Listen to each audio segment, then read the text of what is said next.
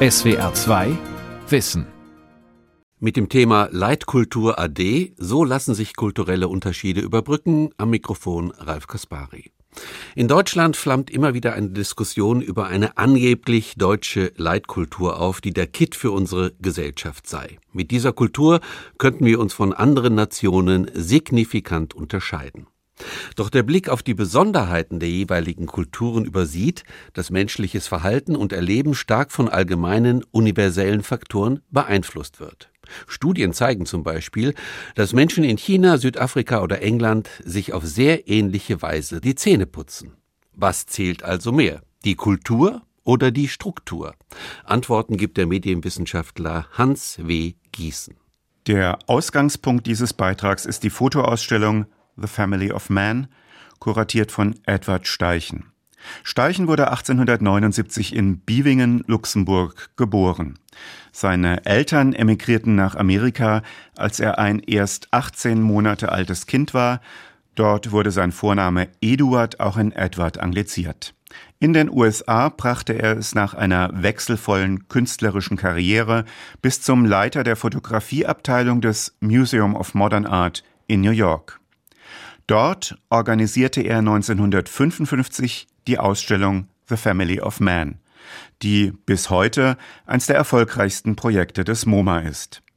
Steichen versammelte nach von ihm selbst entwickelten Kriterien 503 Aufnahmen von 273 Fotografen, ausgewählt aus mehreren Millionen Bildern. Edward Steichen selbst hat zunächst von zwei Millionen Bildern gesprochen, um, wie er sagte, glaubwürdiger zu sein.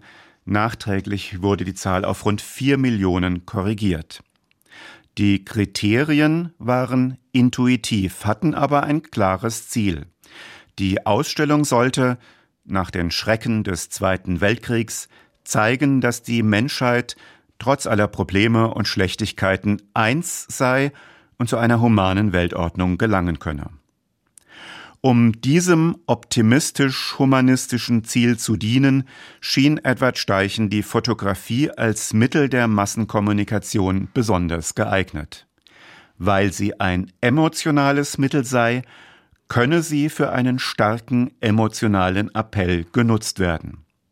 Da das Konzept das Gemeinsame der Menschen betonen wollte, zeigt die Ausstellung Personen aller Rassen, Altersgruppen und sozialen Schichten in Situationen, die laut Steichen universell gültig seien. Liebe, Hochzeit, Geburt, Arbeit, Mitleid, Erfolg.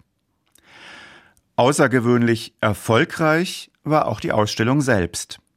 Inzwischen wurde sie von rund 10 Millionen Besuchern gesehen. Nach dem ersten Erfolg im MoMA wurde eine Welttournee durch 69 Länder organisiert, mit Stationen von Berlin bis Tokio.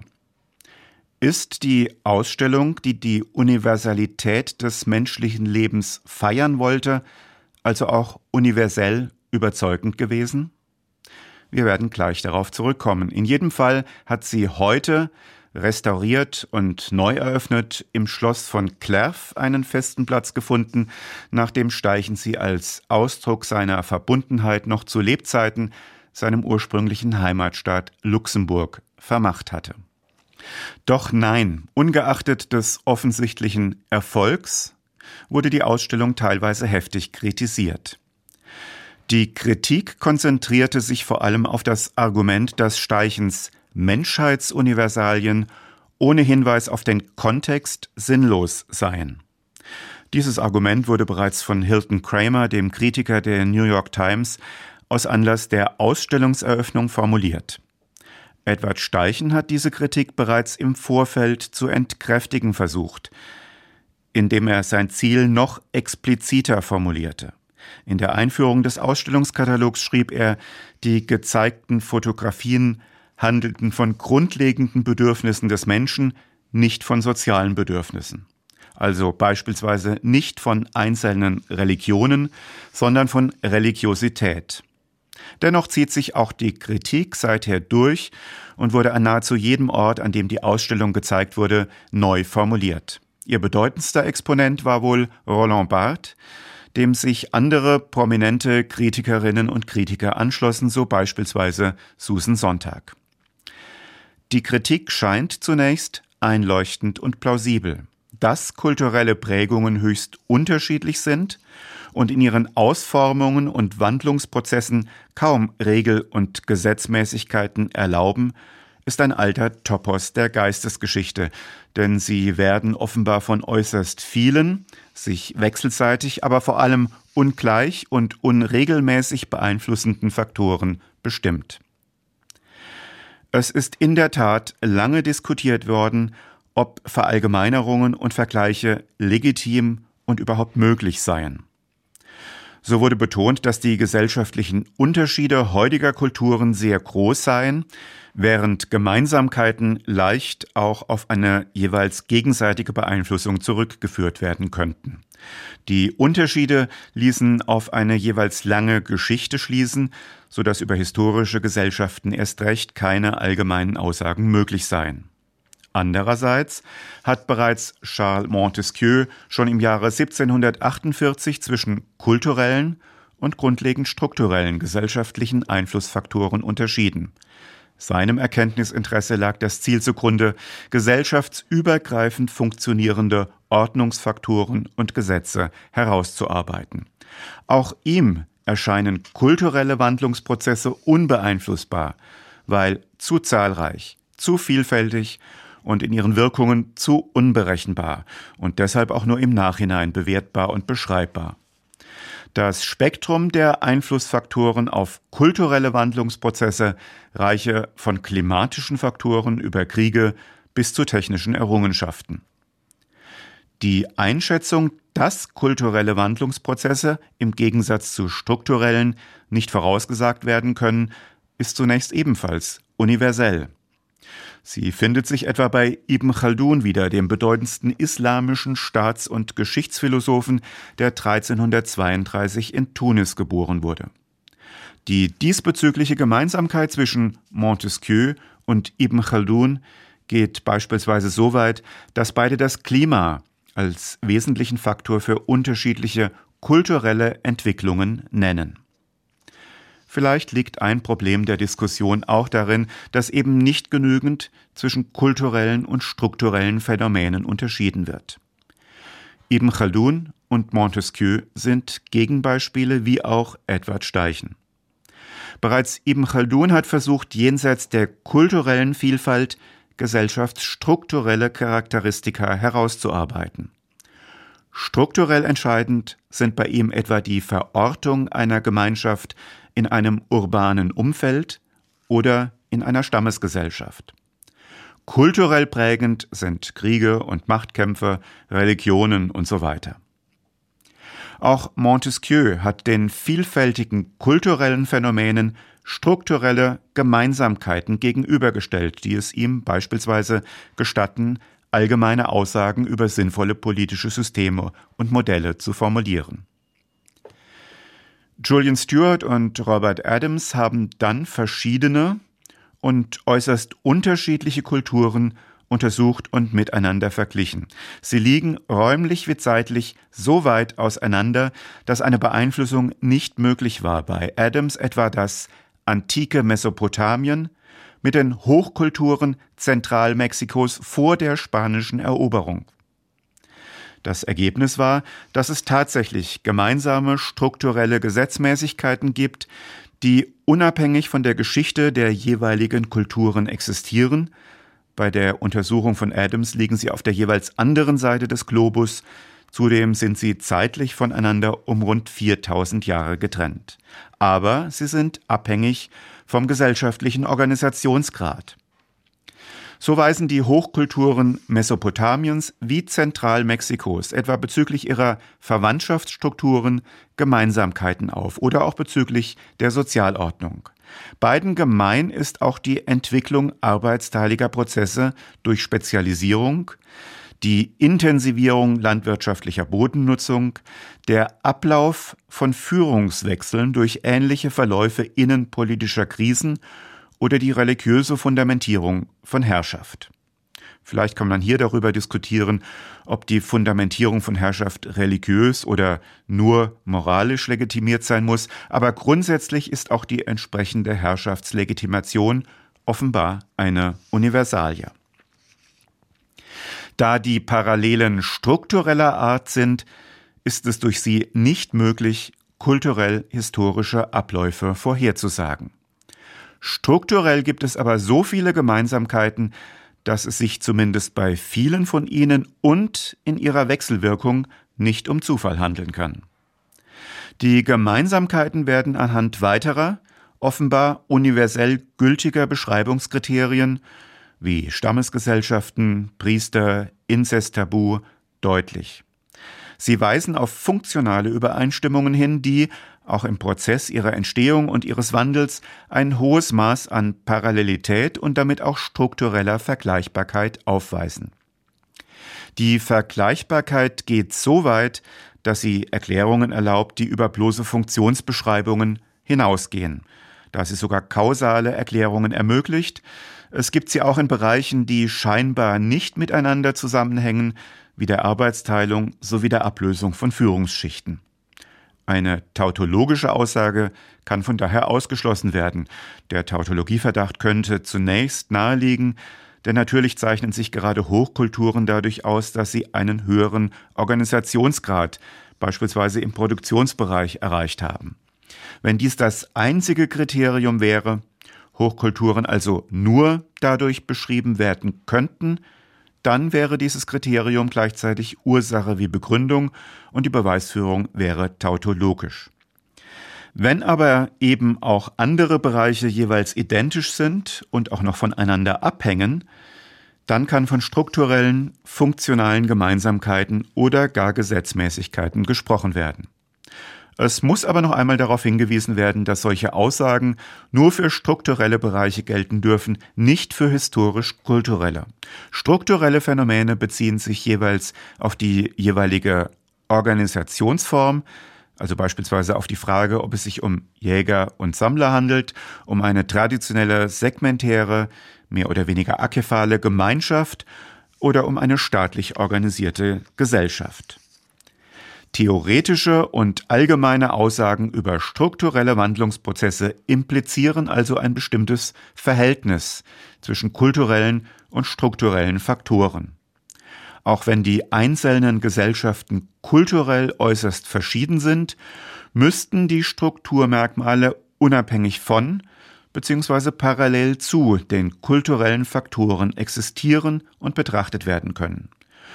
So müsste pauschal behauptet werden können, dass beispielsweise die Zugehörigkeit zum christlichen oder zum islamischen Kulturkreis oder zur gemäßigten oder zur subtropischen Klimazone eine Gesellschaft auf der kulturellen Ebene prägt, aber grundsätzlich irrelevant für die strukturelle Prägung ist.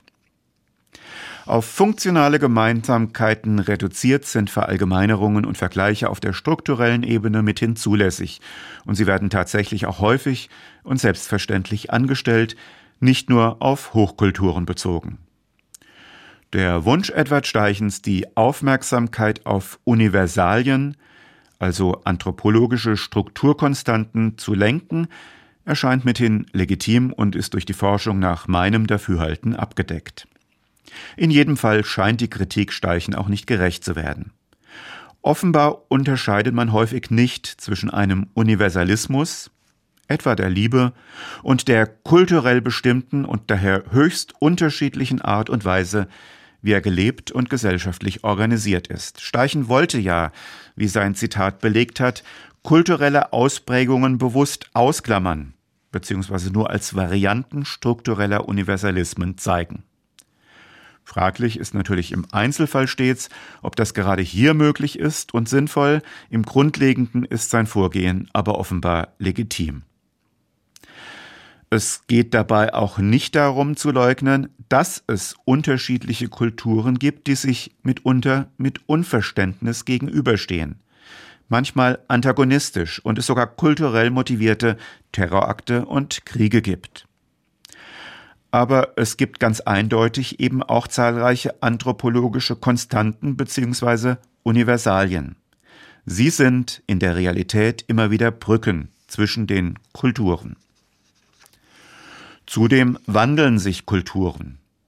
Vom Wikinger zum heutigen Skandinavier war es ein weiter Weg, der offenbar innerhalb ein und derselben Kultur zurückgelegt wurde. Es ist also problematisch, Kulturen als unwandelbar und einander unverständlich darzustellen. Mehr noch, es kann sogar gefährlich sein, denn das hieße ja, es wäre bestenfalls ein Nebeneinander möglich, schlimmstenfalls wären Krieg und Terror die einzigen Möglichkeiten des Kontakts. Keinesfalls aber wäre ein friedliches Miteinander auf der Erde denkbar. Wie kommt es dann zu diesem Fokus auf Unterschiede? Kulturwissenschaftler und Ethnologen erforschen in der Regel vorrangig die Differenzen der verschiedenen Kulturen, die auch recht gut untersucht und sogar gemessen werden können, mithilfe von Beobachtungen bis hin zu statistischen Erhebungen. Diese Ergebnisse ermöglichen in der Tat ein besseres Verständnis kulturabhängigen Verhaltens. Dazu existiert inzwischen ein detailliertes Instrumentarium, das es erlaubt, Einstellungen und Werte verschiedener Kulturen zu erkennen und miteinander zu vergleichen.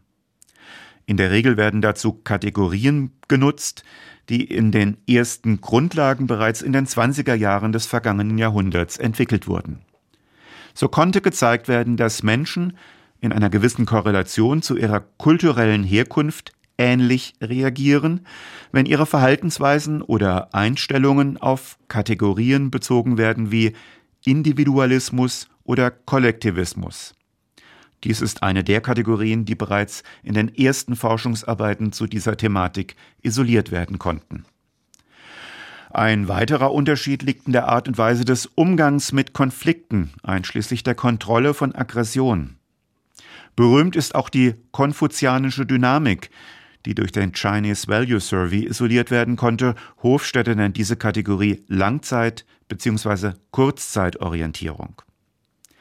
Die jeweilige Einstellung zum individuell bzw. subjektiv benötigten Raum ist eine Kategorie. Also, wie nahe man jemanden kommen darf, ohne dass es peinlich wird. Bekannt ist ja, dass sich die Franzosen schon immer zwei, drei oder gar viermal auf die Wange geküsst haben, während man sich in Deutschland mit langer ausgestrecktem Arm die Hand gibt und in Norddeutschland teilweise noch nicht mal das. Man muss dort schon gut befreundet sein, um sich auch nur auf die Schulter klopfen zu dürfen. Man kann in der Tat exakt messen, wie nahe man sich in unterschiedlichen Kulturkreisen kommen kann und darf, bevor es ungehörig wird. Dann gibt es beispielsweise das Kriterium, was der Grund für die Akzeptanz eines bestimmten gesellschaftlichen Status ist. Errungen, weil man sich beispielsweise viele Kompetenzen angeeignet hat, oder zugeschrieben, weil man aus einer einflussreichen Familie stammt. Ein anderes Kriterium ist die jeweilige Zeitkonzeption, monochron oder polychron, und es gibt noch weitere, noch mehr solcher Kriterien, die, wie gesagt, in der Regel sogar relativ exakt messbar sind. Da sich kulturelle Unterschiede relativ exakt beschreiben und sogar in ihrem Wandel beobachten lassen, liegt es nahe, damit zu arbeiten, so dass der Fokus häufig auf diesen Differenzen liegt. Zudem wirken sie sich natürlich im Alltag und damit in der öffentlichen Diskussion aus, insbesondere in Zeiten eines intensiveren Kontakts zwischen Menschen aus unterschiedlichen kulturellen Kontexten. Allerdings spielt sich menschliches Verhalten auf mehreren Ebenen ab und der kulturelle Kontext stellt nur eine dieser Ebenen dar. Beginnen wir mit der individuellen Ebene. Jedes Individuum ist einzigartig und verhält sich in spezifischen Situationen so, wie kein anderer Mensch sich verhalten würde. Dies verweist, wie gesagt, auf die individuelle Ebene. Dann gibt es in der Tat die Ebene der Kultur. Vergleichbar wichtige und ähnlich messbare Ebenen sind aber auch die soziale Stellung oder der weltanschauliche Kontext.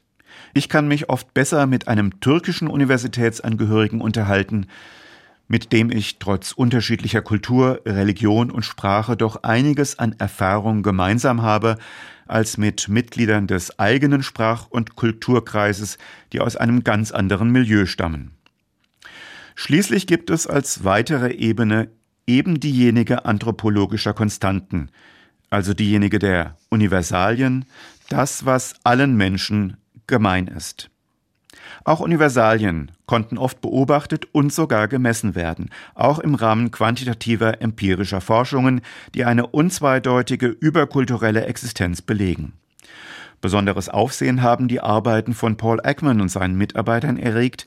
Er konnte mit Hilfe objektiver Messmethoden zeigen, dass verschiedene Emotionen und Affekte kulturübergreifend völlig identisch ausgedrückt und auch in allen kulturellen Umgebungen identisch interpretiert und verstanden werden. Ekman spricht von sieben Grundemotionen Ärger, Angst, Ekel, Freude, Scham, Schuld und Trauer, Wahrscheinlich gilt dies auch für weitere Emotionen wie Hass oder Liebe. Statistische Methoden scheinen es sogar zu ermöglichen, für kulturelle Artefakte, Mythen und Topoi eine grundlegende Übereinstimmung zu belegen. Mit Algorithmen, mit denen beispielsweise auch in der Genetik gearbeitet wird, lassen sich auf recht abgesicherter Basis die Entwicklung kultureller Differenzen und gemeinsamer Wurzeln darstellen so fiel bereits früh auf, dass sogenannte Volksmärchen in den Themen, Motiven, Personencharakterisierungen sowie sogar im Verlauf überkulturelle Gemeinsamkeiten aufweisen. Es gibt nicht nur Entsprechungen deutscher Märchen in anderen indoeuropäischen Kulturen, sondern auch darüber hinaus in Arabien, Japan, teilweise sogar in den beiden Amerikas. Insgesamt wurden 300 Kulturkreise untersucht. Dazu werden Erzählungen in kodierbare Mytheme zerlegt. Die aktuelle Forschung kann in der Folge mehr als 2000 internationale Typen belegen. Es lässt sich auch zeigen, dass gemeinsame kulturelle Muster bereits mindestens seit der Altsteinzeit und eben kulturübergreifend existieren. Nicht nur, dass Geschichten erzählt werden, sondern auch die Art und Thematik populärer Geschichten zählt zum gemeinsamen Menschheitserbe. Kommen wir noch einmal zur Fotografie und zu einer aktuellen informationswissenschaftlichen Untersuchung zur Klärung der Unterschiede zwischen kulturellen und strukturellen Prägungen zurück. In einem großen Projekt der schwedischen Informationswissenschaftlerin Anna Rosling-Ronlund wurden Menschen aller Weltregionen bei ihren Alltagsbeschäftigungen beobachtet und fotografiert. Beim Zähneputzen, Essen, ihre Wohnungen wurden fotografiert. Es handelt sich also um eine visuell geprägte Forschung, die aufgrund ihres medienadäquaten Einsatzes einen Sachverhalt besonders gut verdeutlicht. Es wurden rund 300 Haushalte aus 50 Ländern besucht und dokumentiert.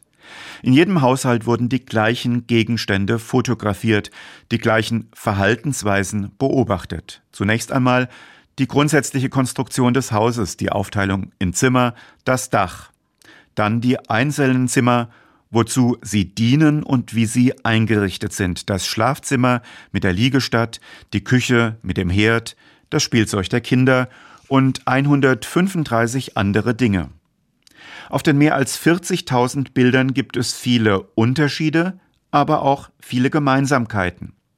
Das besonders Interessante, wenn man sich die Wohn- oder Schlafzimmer ansieht, gibt es besonders signifikante Unterschiede innerhalb eines Landes bzw. eines Sprach- und Kulturraums, die vom sozialen Standing und vom Einkommen abhängen.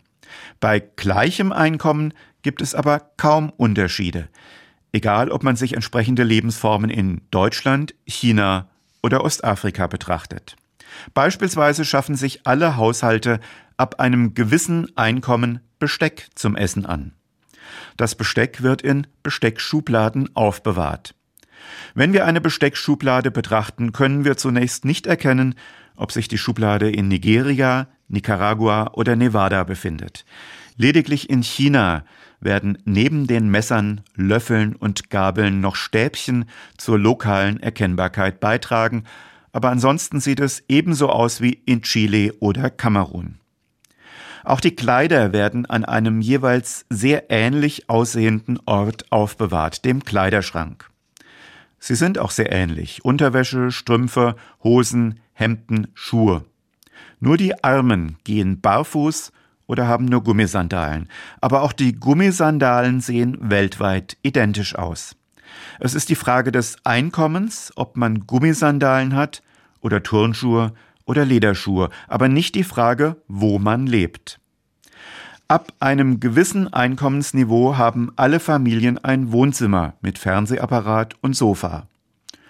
Abends gehen dann alle schlafen, und wenn wir die Schlafzimmer einer gewissen Einkommensschicht betrachten, werden wir erneut, allenfalls an den Bildern, die an der Wand hängen, erkennen, ob sie in Zentralafrika, Ostasien oder Finnland fotografiert wurden. Wir sehen überall ähnliche Betten mit Matratzen, Betttüchern, Kissen. Der einzige Unterschied ist oft, ob das Plümo unter die Matratze gesteckt wird oder oben aufliegt, das war es dann auch schon. Auch das Leben einkommensschwacher Familien ist weltweit identisch. Sie leben in Slums, ob in Rio oder in Nairobi. Die Hütten sind kaum unterscheidbar. Sie haben Wellblechdächer oder gar Schilf und Gras. Die Menschen lagern ihr Getreide auf ähnliche Art und Weise und sie kochen ihr Wasser auf identische Art und Weise.